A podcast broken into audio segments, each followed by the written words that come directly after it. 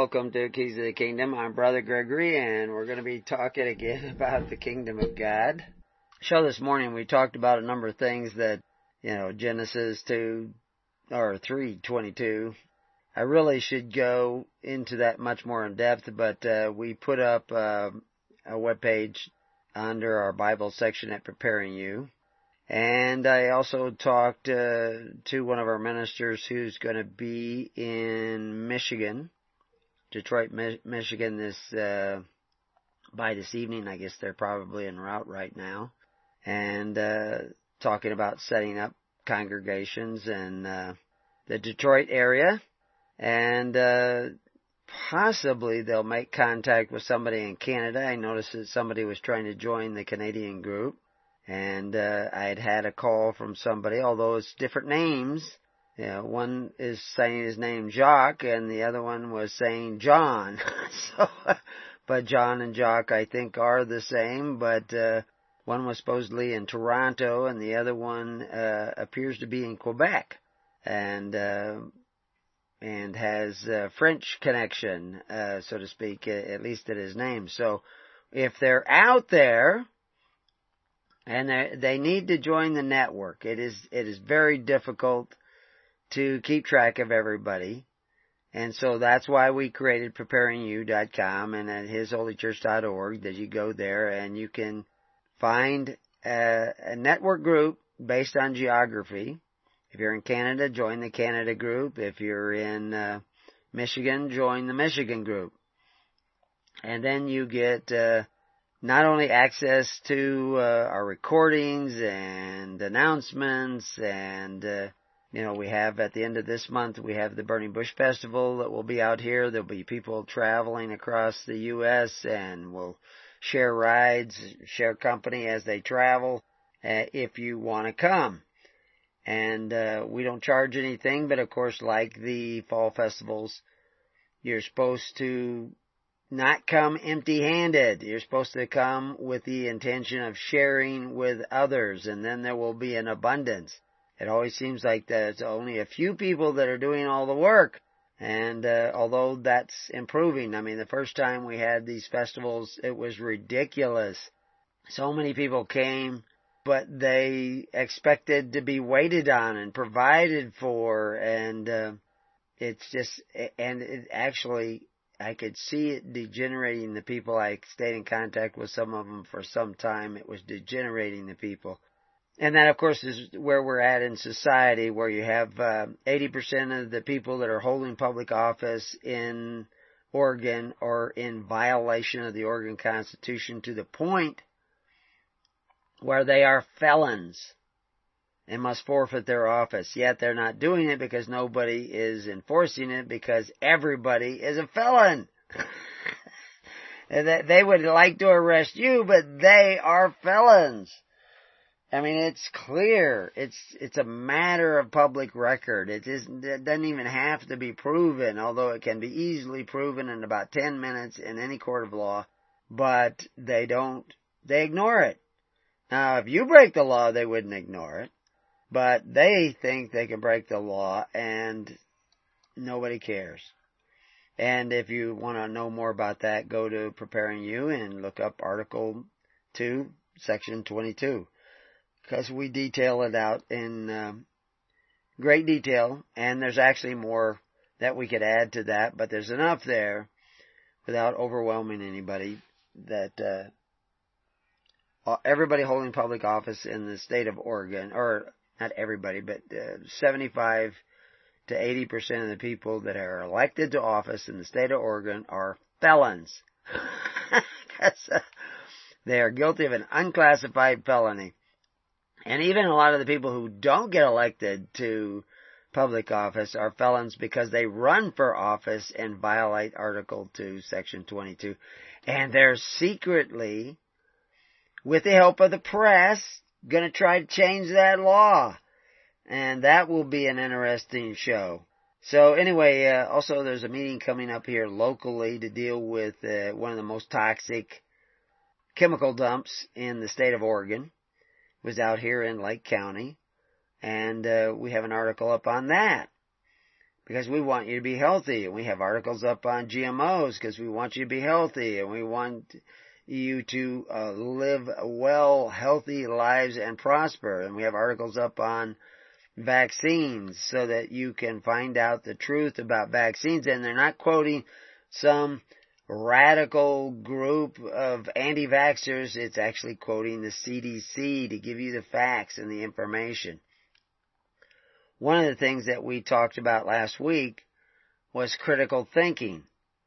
And we went through that process this morning though. We talked about, uh, well, a number of things, but one of the things, this idea of dispensations, the Mosaic dispensation, the Christian dispensation, there's whole theologies centered around the idea of dispensations you know, dispensational schemes and four dispensational schemes and three dispensational schemes and, uh, reform, uh, or, uh, minimalist positions on dispensation and grace and on and on and on.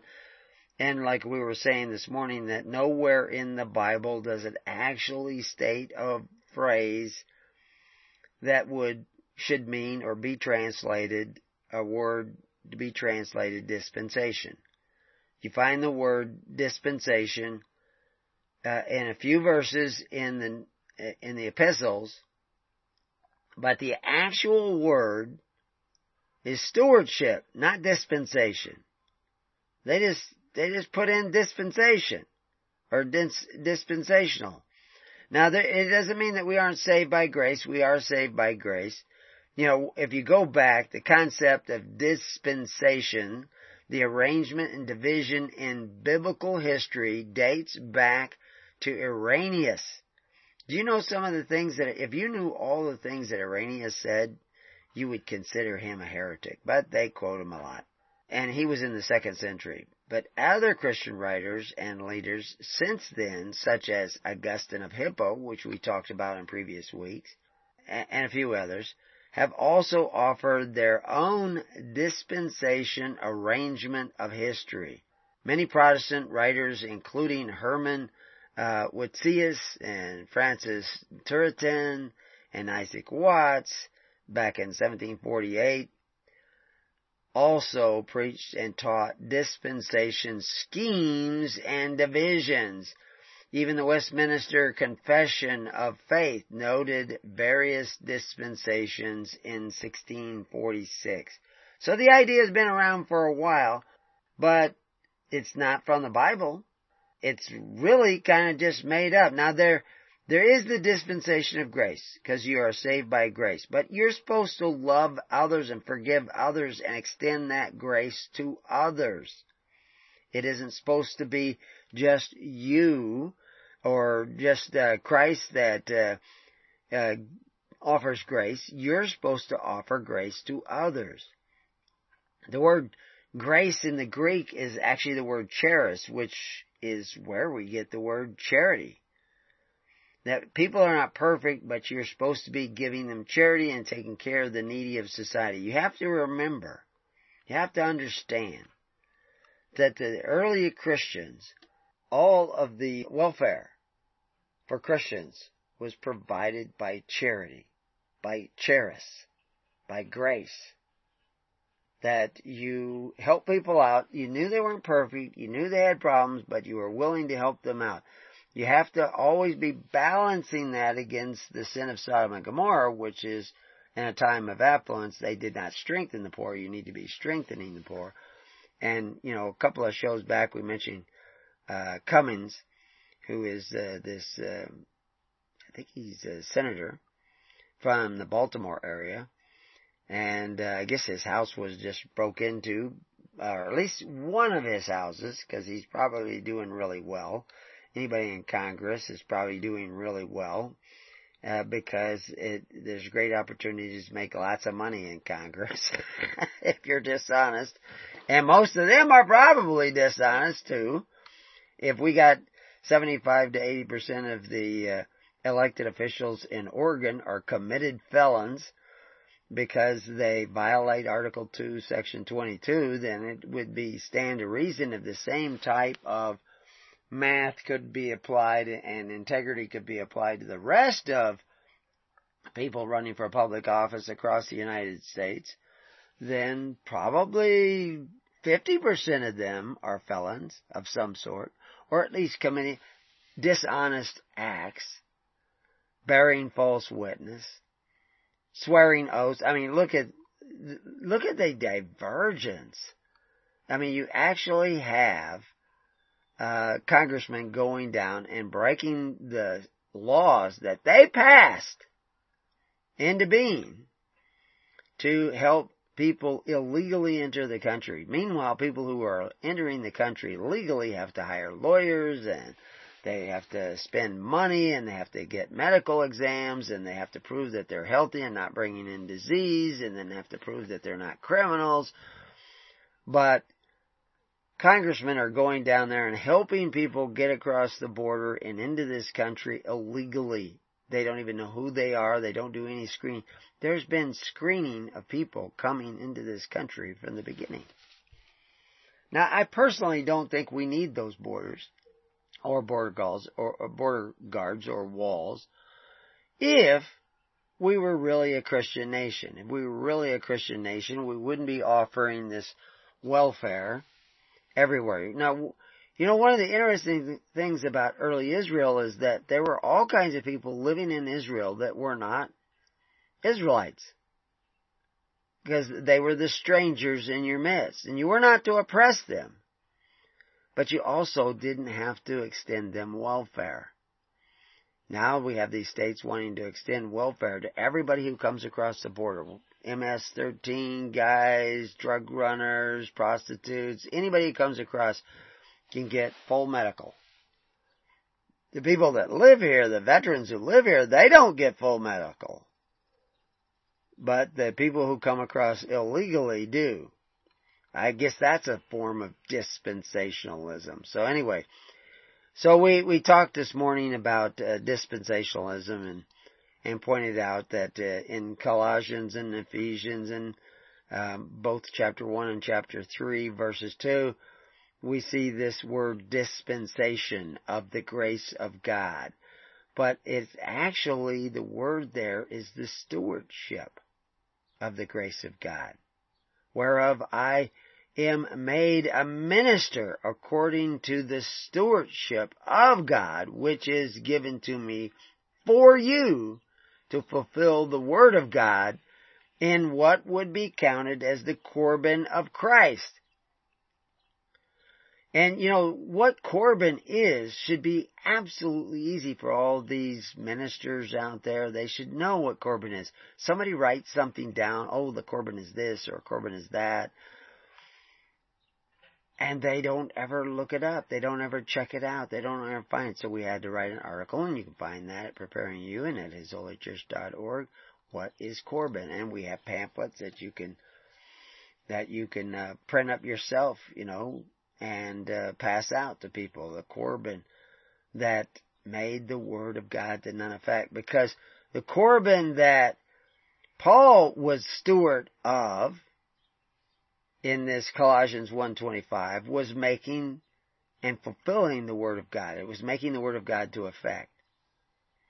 But the Corban of modern Christianity is not. It's actually making the Word of God to none effect because it, like the Corban of Israel, the sacrifice of Judeans, was a compelled offering through force. And John the Baptist from the very beginning said, no, no, not through force, through charity. Christianity is always preached Corban through sacrifice and welfare for the people through charity, not through coveting your neighbor's goods. I mean, it's just so obvious. You know, I should be able to say these things and then go home.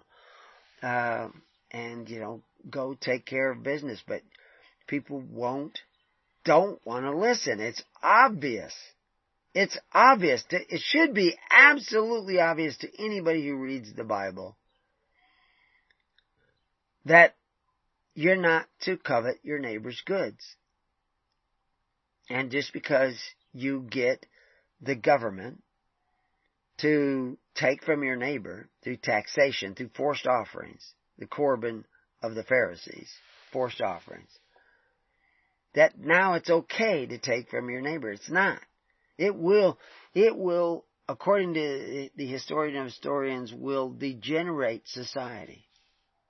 And that's what we're seeing certainly in the Democratic Party, and really it's also present in the Republican Party on both sides of the aisle.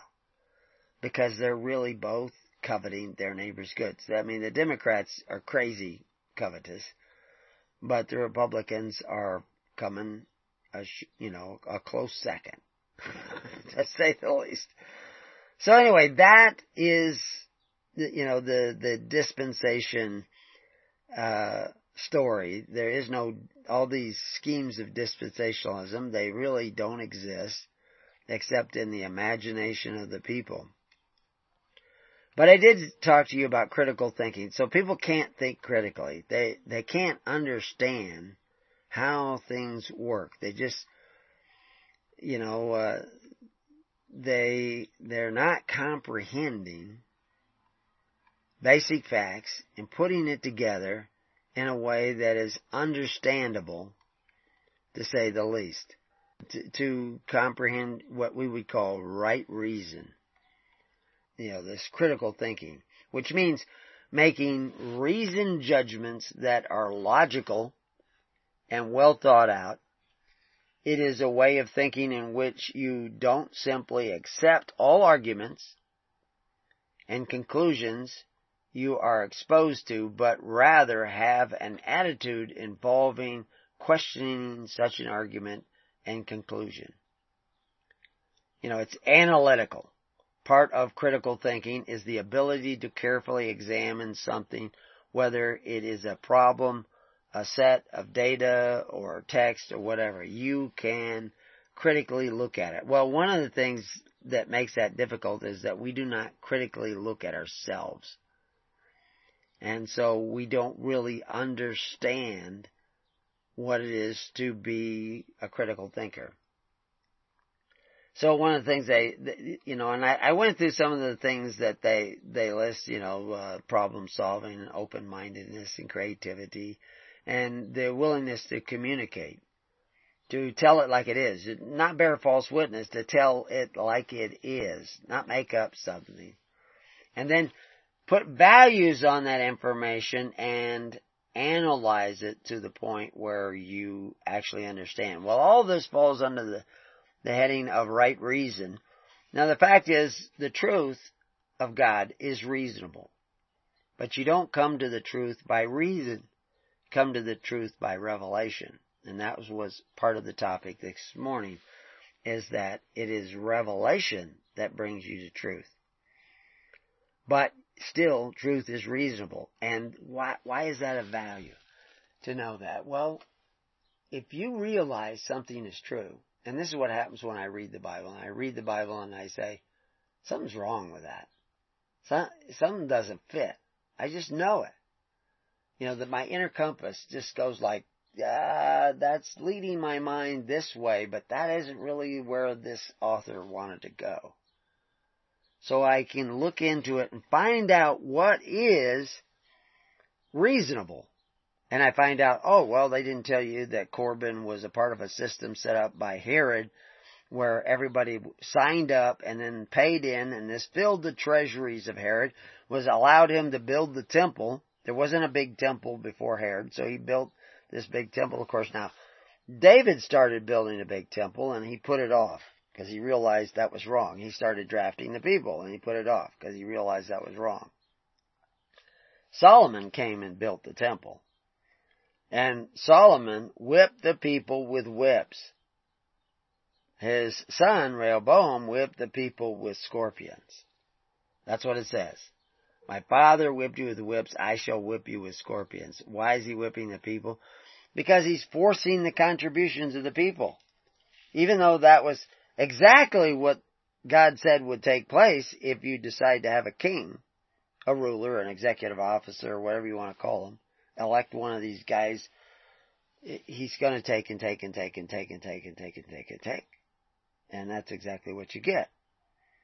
Now, it doesn't take critical thinking. They're just telling you this is what's going to happen, and you're going to cry out, and I'm not even going to hear you. So now you want God to hear you. And and the answer is there in the Bible all the time, right before you, but people don't see it because they don't read the Bible with a revelation of the Spirit. But so I can come along and say, okay, you say you believe in the Bible, but the Bible says thou shalt not covet. That if you do covet, and you engage in covetous practices, according to the New Testament, you will be brought again, entangled again in the yoke of bondage. You will be made merchandise, and your children will be cursed as surety for debt. That's what's all going to happen if you engage in covetous practices. And I wrote a whole book, Covenants of the Gods, to show you that has already happened. You're already merchandise. You say, no, but Jesus saved us. Yeah, but Jesus also warned that there would be many that would come in His name, but they're actually workers of iniquity. So when you say, save us, are you talking, are you one of those saved? No, you're not, probably. I mean, what are you doing? Are you coveting your neighbor's goods? Are you serving two masters? Are you even serving Christ at all? Are you sitting down in the tens, hundreds, and thousands and taking care of one another through faith, hope, and charity? Because if you're not, you will be changed. Okay, the skills needed for critical thinking, and the reason we're not going to come to the conclusion of the truth through critical thinking. come to the realization of the truth through revelation. But applying critical thinking to think about ourselves and our status and our condition is going to help us understand where we went wrong. So here are some of the skills that, I mean, they list off, I think, six or seven, six skills.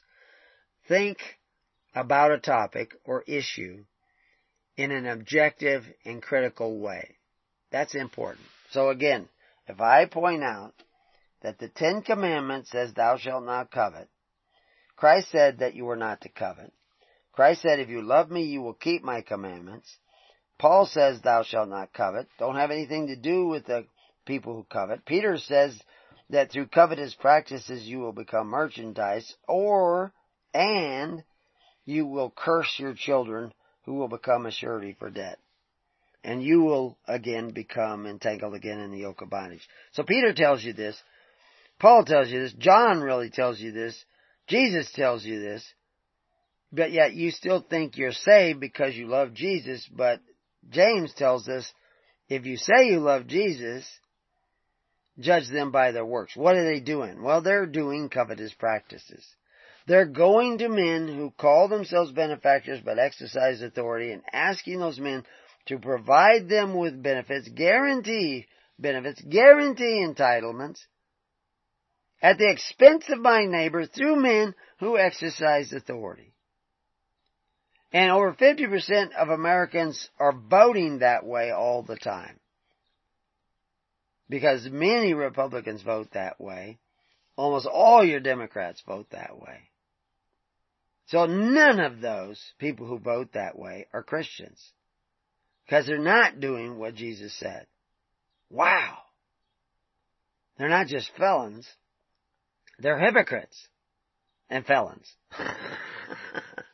They're in violation of the Ten Commandments. They're in violation of Christ. They're in violation of Peter. They're in violation of Paul. We're not to have anything to do with them. Yeah, you do. And not only that, but you may be one of those people coveting your neighbor's goods. You go to church, you sing your songs, you praise one another, and you say you praise Jesus, but you don't do what he said. You're not a doer of the word. As a matter of fact, you're heavily engaged in the Corban of the Pharisees. So what's the second skill in critical thinking? Because people aren't very good at that. They're not looking at these things objectively. But the second one is identify the different arguments there are in relationship to a particular issue.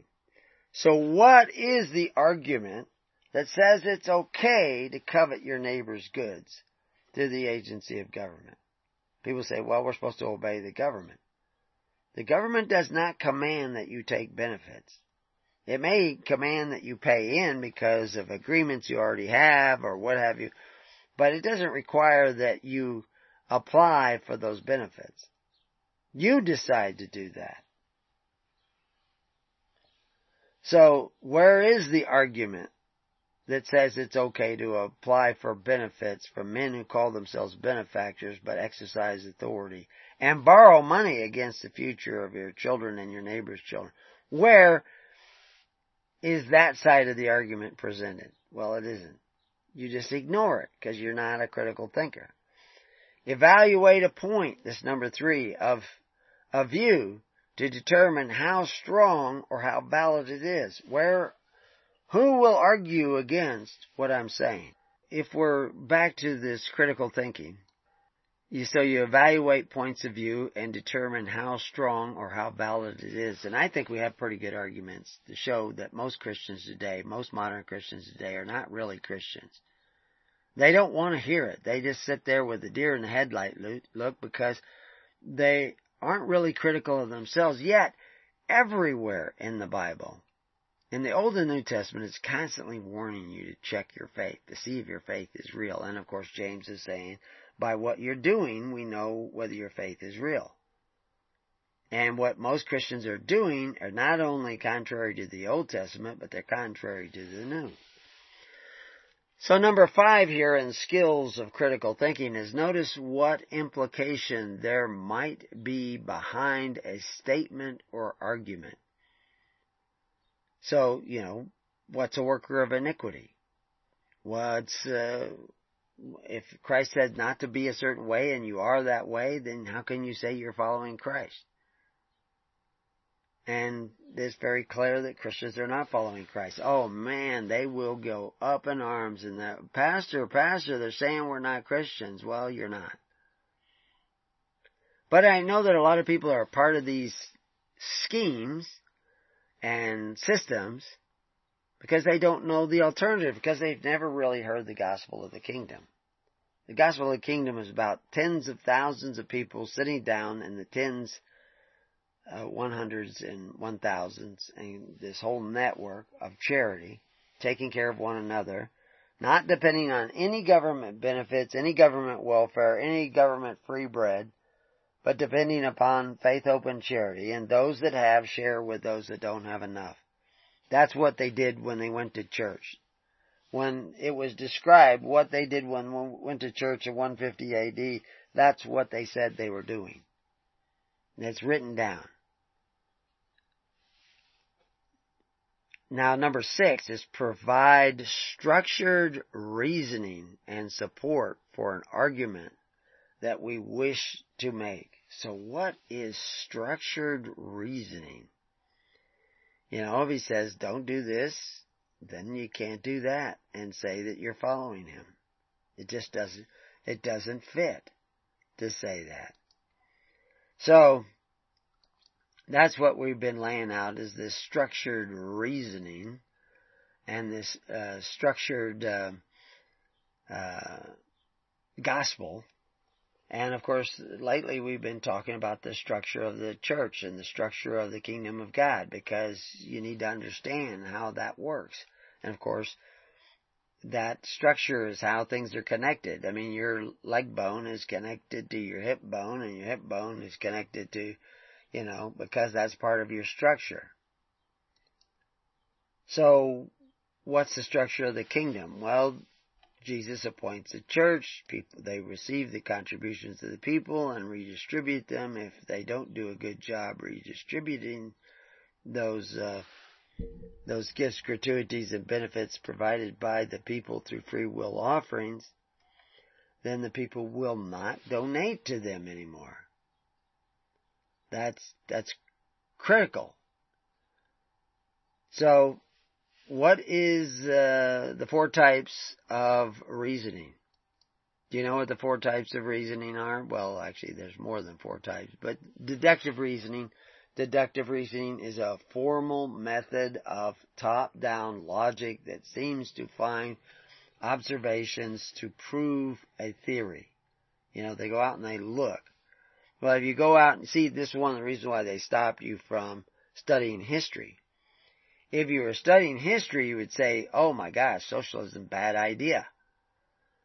uh, electing central leaders and giving them all kinds of power. Bad idea because history would show you. I mean, that's this, that's the science experience that like, uh, we talked about the one Congress lady who's, who, uh, was taking a medication even though her doctor said she probably shouldn't and she said that, well, she had contacted the guy who invented the medication and he said it was okay and she said that's science.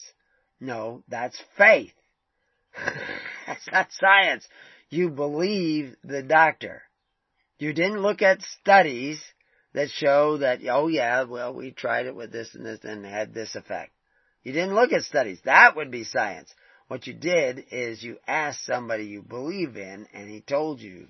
And so you believed it was okay by faith. But anyway, deductive reasoning is that formal method of top-down logic that seeks to find observations to prove a theory. There's also inductive reasoning, abductive reasoning, and backwards induction. so, and and then there's also other critical thinking and um, uh, counterfactual thinking.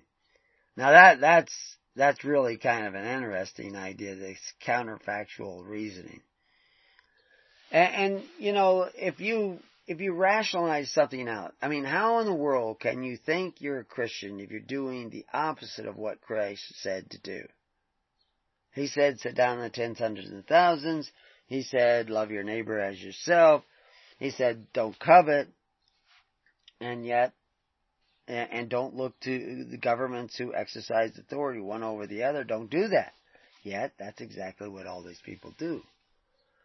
So, there's a serious problem with me believing that you're really a Christian, that you're really following the ways of Christ.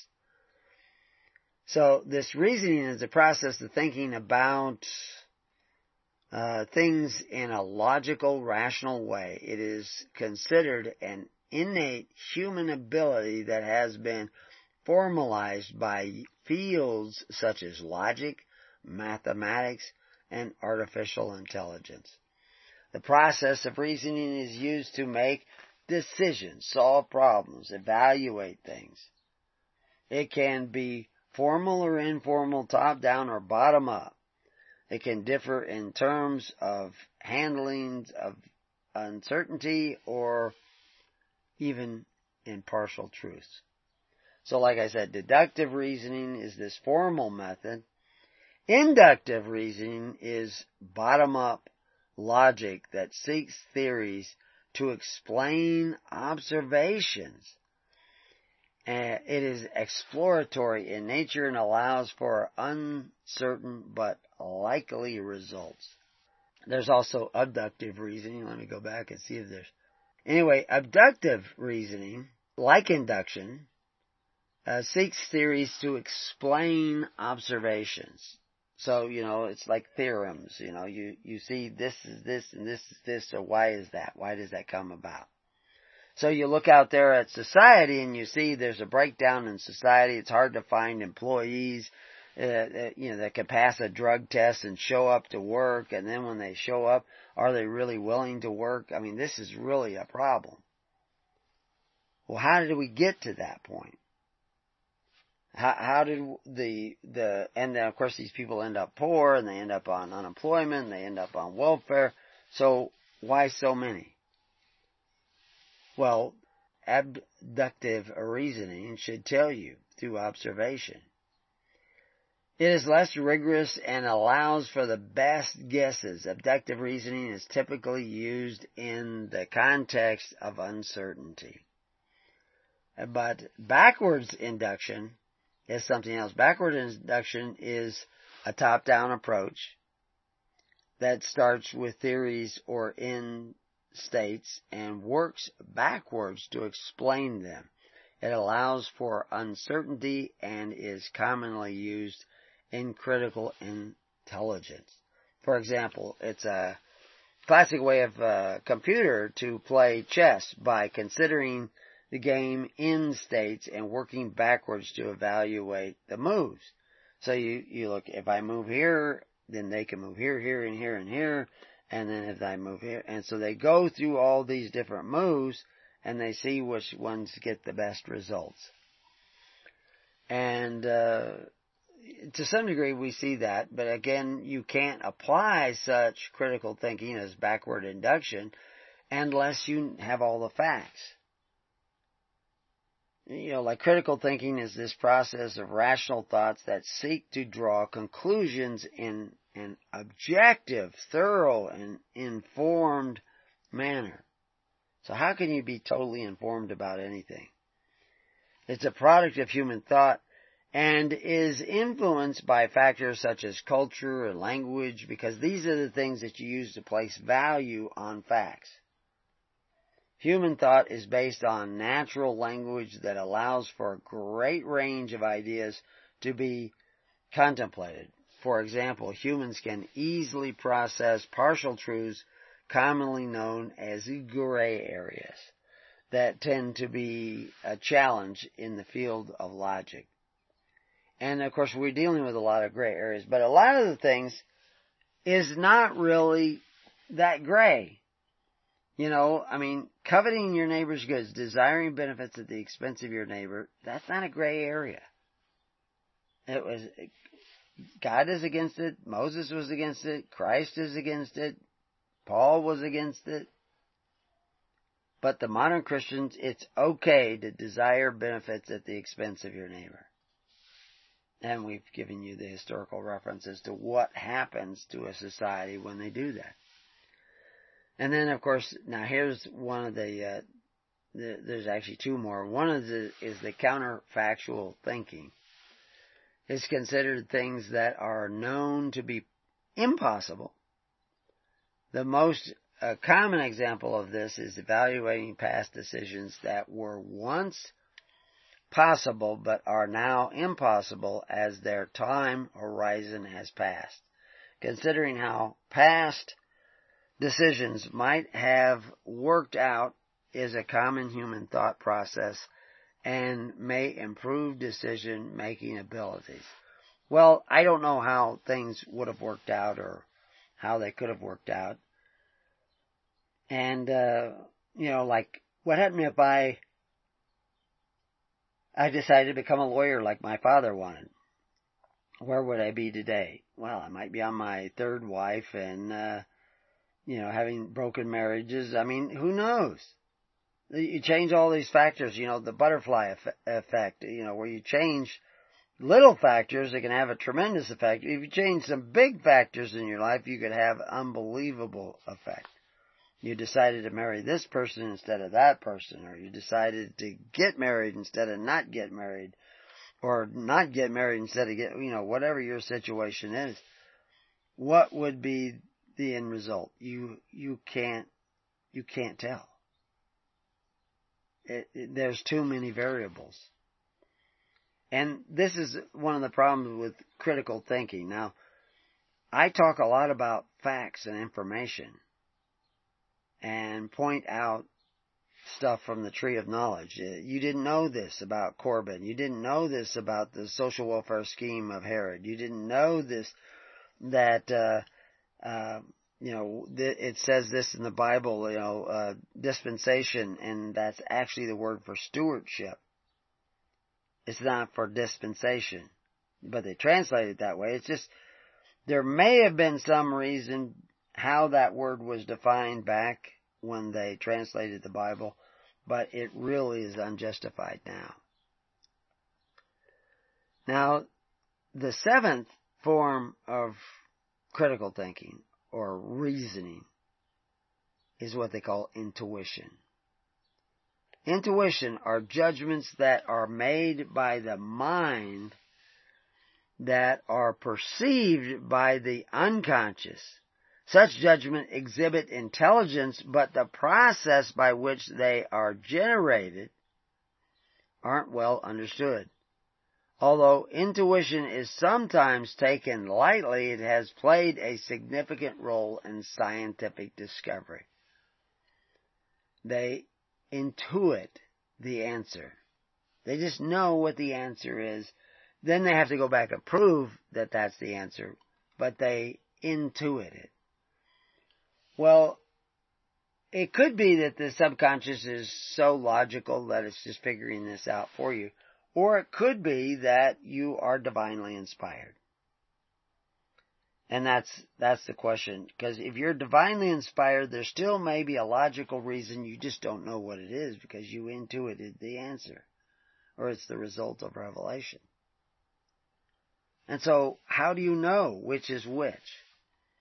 How, how do you know if this is revelation of God or is this uh, your own imagination or is it influences from other people? Well, that's that's a critical thing, and that's kind of why you have the Bible, because now you have to put value on the fruits that a person generates, because by their fruits you will know them. And we'll be right back to Keys of the Kingdom. Well, welcome back to Keys of the Kingdom. So, when we made a lot of these rational discoveries, or revelational discoveries about how we were missing, see, I started out uh, I began to attend the seminary uh, and take classes at St. Joseph's College back in 1962, I think it was. And I was 13 years old at the time. So, would that have been you know, somewhere around 62 anyway.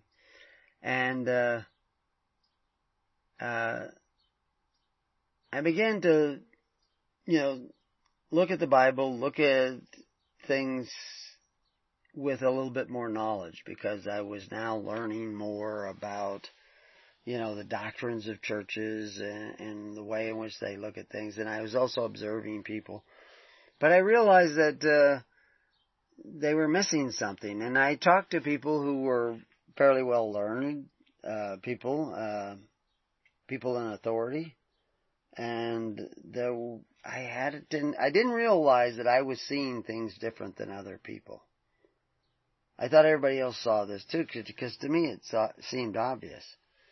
But the more I, you know, I would listen to some and it would be like they're not making any sense at all. But they had this sing-songy voice and, uh, you know, talking about how wonderful things are and all this kind of stuff. But um, they did not really understand,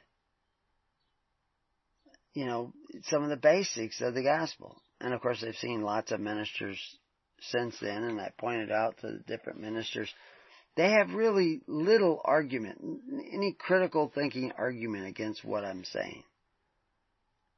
Because it's, it's all there in black and white. But they don't want to accept it as true. They don't want to believe that it's the way it is. And, and, and the way it sounds like it is. They don't want to face that reality and accept it as true. So they ignore it and they go out and there are preachers that are out there saying, oh no, all you have to do is this, all you have to do is that. And it's not really the case. It's not really true. So anyway, if we were to take a particular, you know, like I said, the structured reasoning, and, you know, I mean, you, you really can't argue against any of these things that I'm saying. They're just so obvious. So what people actually, they, they want to turn you off. You know, that's what they wanted to do with Christ. Christ kept telling them the truth, and they wanted to turn Christ off. And so they crucified him. They didn't want to hear what Christ had to say. They didn't want to go the way of Christ. They were afraid to, but also they just totally objected to doing something different than what they were already doing. They were too comfortable. And of course, God would not hear them in their days and they cried out because eventually Titus invades and takes Jerusalem and kills people till the blood is up to the bridle of the horses. So, God did not hear them. But the Christians who had repented, they had a place to go and they came out of Jerusalem and went all over the Roman Empire and beyond and were were free. They they had to work for a living, they had to work to take care of one another, but they were free. Modern Christians are not free. They're licensed, they're permitted. Oh, speaking of license, that's a, there's a new bill coming out. I guess it's actually already been voted on somehow or other. I don't know. Maybe they're just putting it out or g- gathering support because the session is actually closed. But they want to make it legal for illegal immigrants to get a driver's license. And of course that's a quick avenue towards the vote, but they want to have, have the driver's license. And all they have to do is testify that they've never had a social security number. And they can get, they can get a driver's license. And the interesting thing is, is that if you actually go in and you don't have a social security number to give, but you say, well, I may have had one at one time, but I've given it back and I don't have it anymore. They said, well, we don't actually need the number. We just need your testimony that you have one somewhere for benefit purposes. And they make that specific for benefit purposes because your social security is really your mark of the beast. It, it is, it is how you get your benefits. Without that, you can't get your benefits. Although now there, all these congressmen are trying to pass laws that you can be an illegal alien and you can get all kinds of benefits. And we pointed out in Australia and the United States that an illegal or at least a, even a legal immigrant can get more benefits than a veteran. That illegal immigrants to Australia get more benefits than somebody who's worked there all their life. That's just, that's just crazy. So, well, how has this come about that things can be so illogical and so unprepared and so uh, so mixed up, so chaotic? Well, we've degenerated.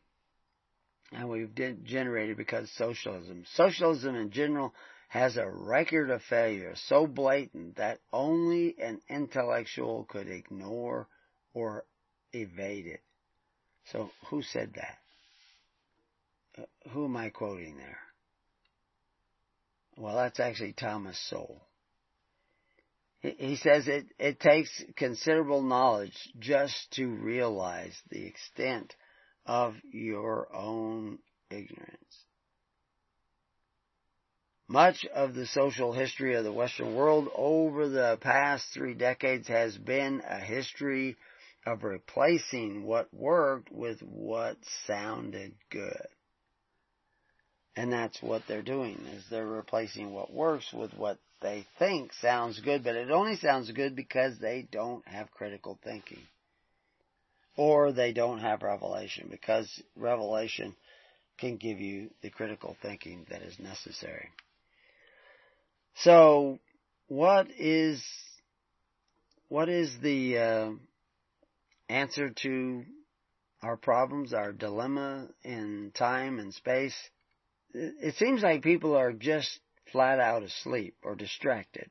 And of course, we know that in the uh, original gospel, Christ had tr- trouble with that. That people were always making these excuses as to why they weren't doing what he said that they should be doing.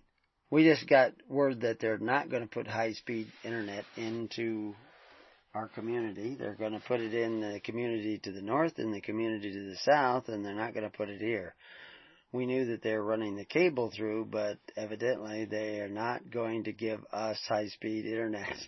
So we're going to keep plugging along with these low deals. We were hoping that if we got it in, then we could start doing videos and live chats and all this stuff. We can't do that. You know, the fact is, is that people are just going to have to decide what they want to do and help us pursue that. And, uh, you know, one of the things, if you go, uh, this is one of the things I'll be doing. I'll be setting up videos where you can go and, uh, you know, like I, I said, I just put up Genesis 3. Genesis chapter 3 is on there, and then I have this little study comments over there on the side. So if somebody wanted to study that, and I've been adding something like that every day. Uh, you know, or the way page. That's what Christianity was called, the way. For I know him that he will command his children and his household after him, and they shall keep the way of the Lord to do justice and judgment, that the Lord may bring upon Abraham that which he hath spoken of him. So that's Genesis 18. They're talking about the way. Christ talked about the way. The Pharisees were not going the way. The Corban of the Pharisees was making the Word of God to none effect. It was the way of the world. It wasn't the way of righteousness. And so understanding all this, we, we put the, together the whole article, but there are so many articles here in the, the website that are constantly being upgraded and added to, uh, added to and provided uh, for so that people can do this study and understand, but it doesn't do you any good unless you actually apply yourself to doing the Word of Christ. You have to apply yourself to doing the Word. If you're not a doer of the Word, well, then that's the problem. You, you need, you have need of repentance to turn around and go the other way.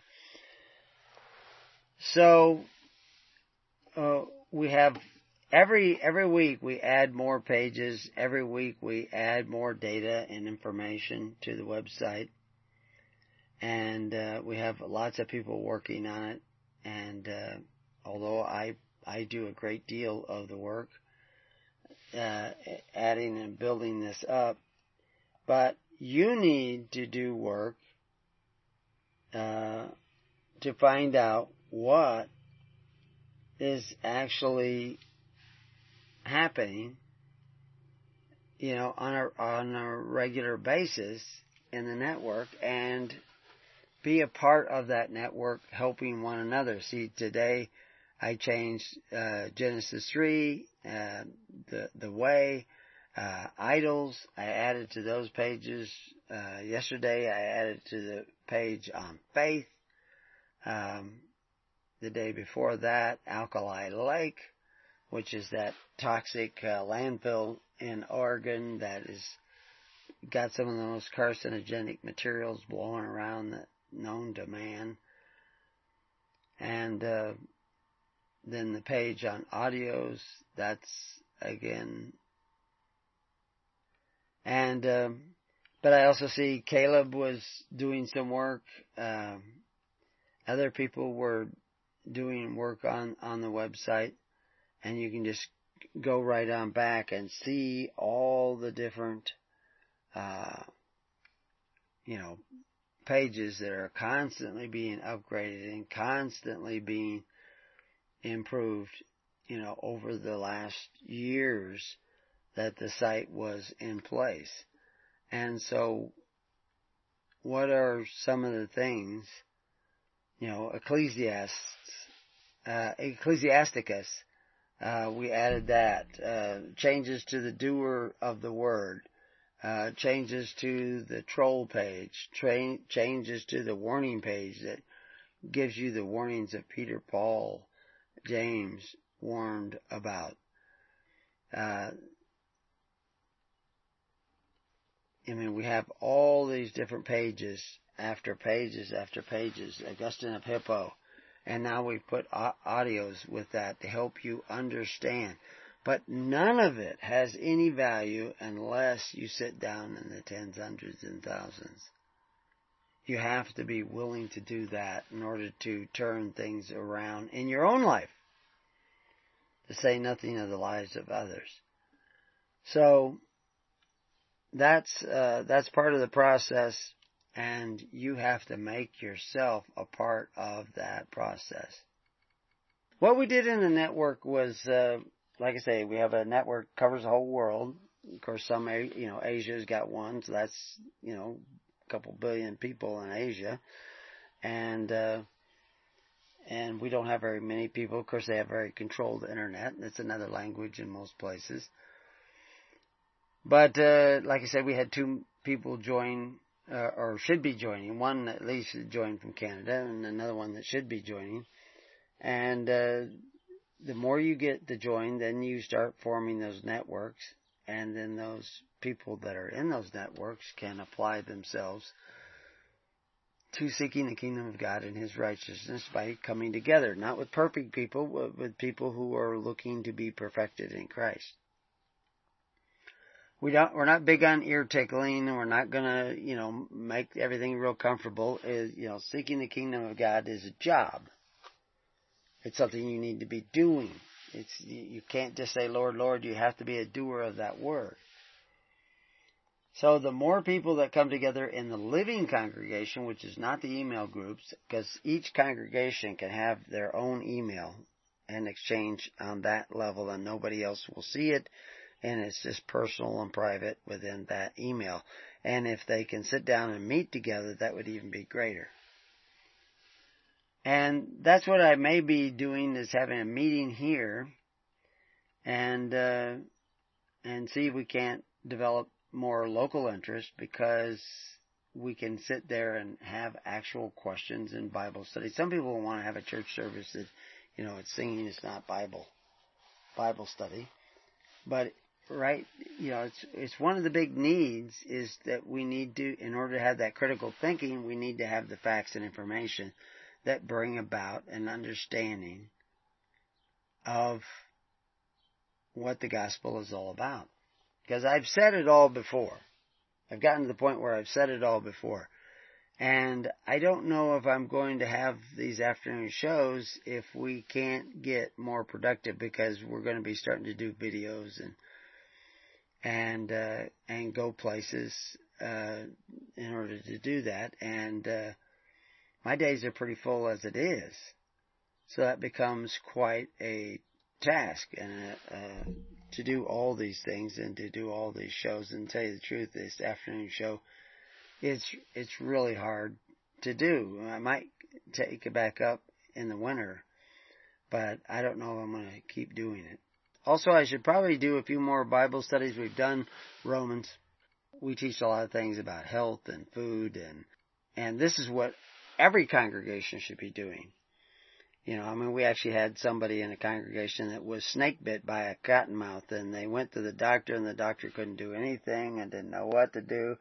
But we had people in the network that knew what to do. We had uh, somebody was actually in. um uh, They went to a protest. They weren't part of our congregation, but they actually, I think the people that were actually pepper sprayed were not even at the protest, but they got cornered by the police because they were down on the street and then when they tried to go get away, they got pepper sprayed and they had a baby with them and the baby got pepper sprayed and in the eyes because they were just shooting us everywhere and they want to know what to do. Well, we went on the network and within minutes we knew what to do. Evidently, pepper spray, if just to give you a tidbit of information, because just like you Google things to find answers, we can go to the network and find answers.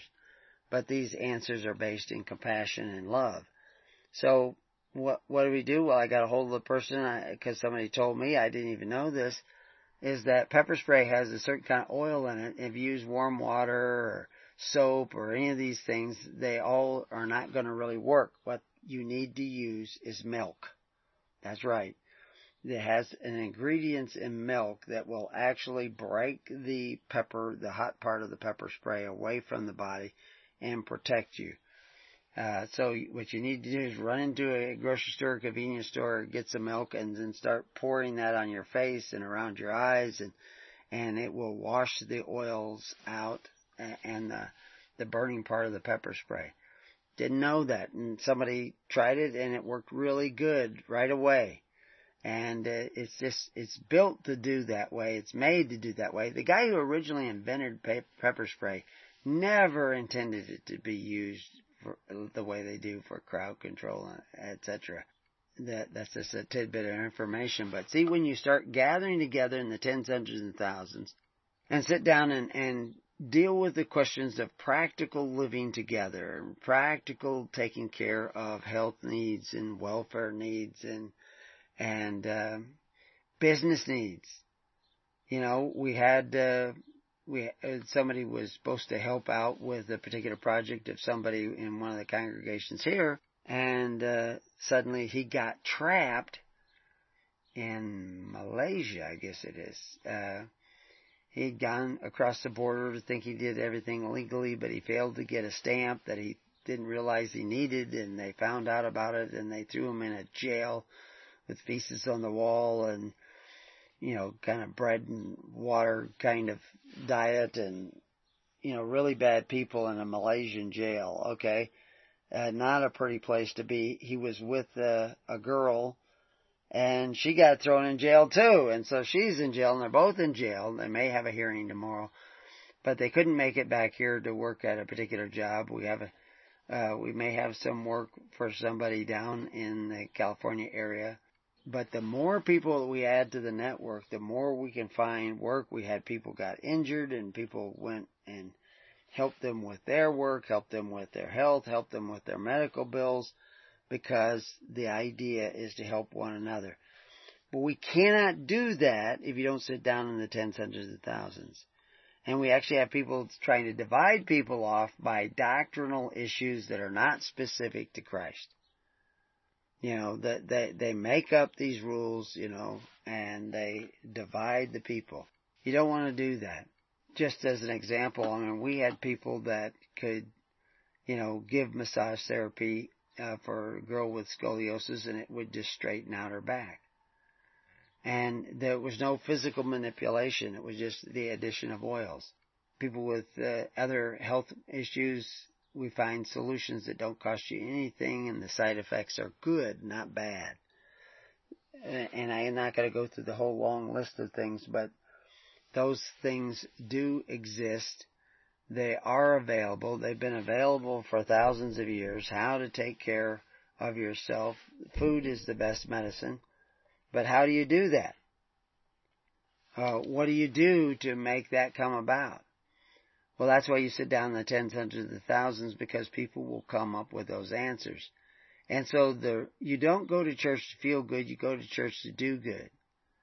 It's a different attitude, and you get a different response. So, anyway, I'm going to end the program early, and, uh, what we're going to, what I want you all to do is go to preparingyou.com and join the network. And then make, you know, in your geographical area, become a member with email. Then try to make contact and form these congregations. There'll be people there that can help you do it. And then pick a minister and, uh, and start helping one another and start promoting the network. And the more you do that, the bigger the network gets and the safer you go. That's, that's not investing in a central treasury somewhere or in Benton they can exercise authority, but it's investing in the kingdom. It's investing in one another. And that's what you should be doing. And as the network grows, you will become protected uh, both spiritually and logically with critical thinking. Because I mean, if there was there was an emergency in your area and you had to flee it, where would you go? But if you're part of a national, international network, if you get arrested in Malaysia, if we had a network uh, that reached all the way to Malaysia, and we do have groups that would cover that area, we would have people. If you're you know, like uh, we have more interest in South Africa. Uh, if we had congregations starting there, and things got bad, and you had to flee South Africa, we we would have a place to receive you. But why would we receive those people that are not being effectively seeking the kingdom of God and His righteousness? If you will not sacrifice for others, why should others be expected to sacrifice for you? If you will not open up your arms to others, then why would anybody open up their arms to you? So this is the way it goes. This is the way it works. This is how it operates in the kingdom of God. And you have to cultivate that. You have to be dedicated to that. You can't be going off because of some particular objection, mental objection, doctrinal objection. If the doctrine wasn't written by Christ, if wasn't expressed by Christ, then it's not the doctrines of Christ. And the church has the doctrines and ordinances of Christ. So if Christ didn't say you had to do it, then you don't have to do it as far as we're concerned. You can do it. But if you won't do what Christ said, then we probably don't want to have anything to do with you. That's what Paul says. So you're just going to have to figure out how that works and figure out where you can work that into your own life and your own schedule and your own interaction. Because if you will not be governed by God in righteousness, you will be governed by tyrants. So join the network, become a part of the Living Network, and may God be with you. Peace on your house. God bless.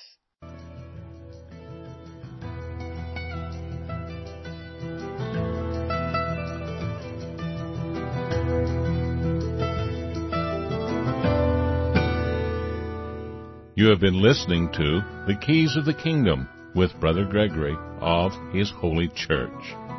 For more information on the educational ministry provided by His Holy Church and Brother Gregory, including services, counseling, lectures, books, and other audio materials, please write to His Church at Summer Lake, Box 10, Summer Lake, Oregon 97640. You can also find us on the web at www.hisholychurch.net.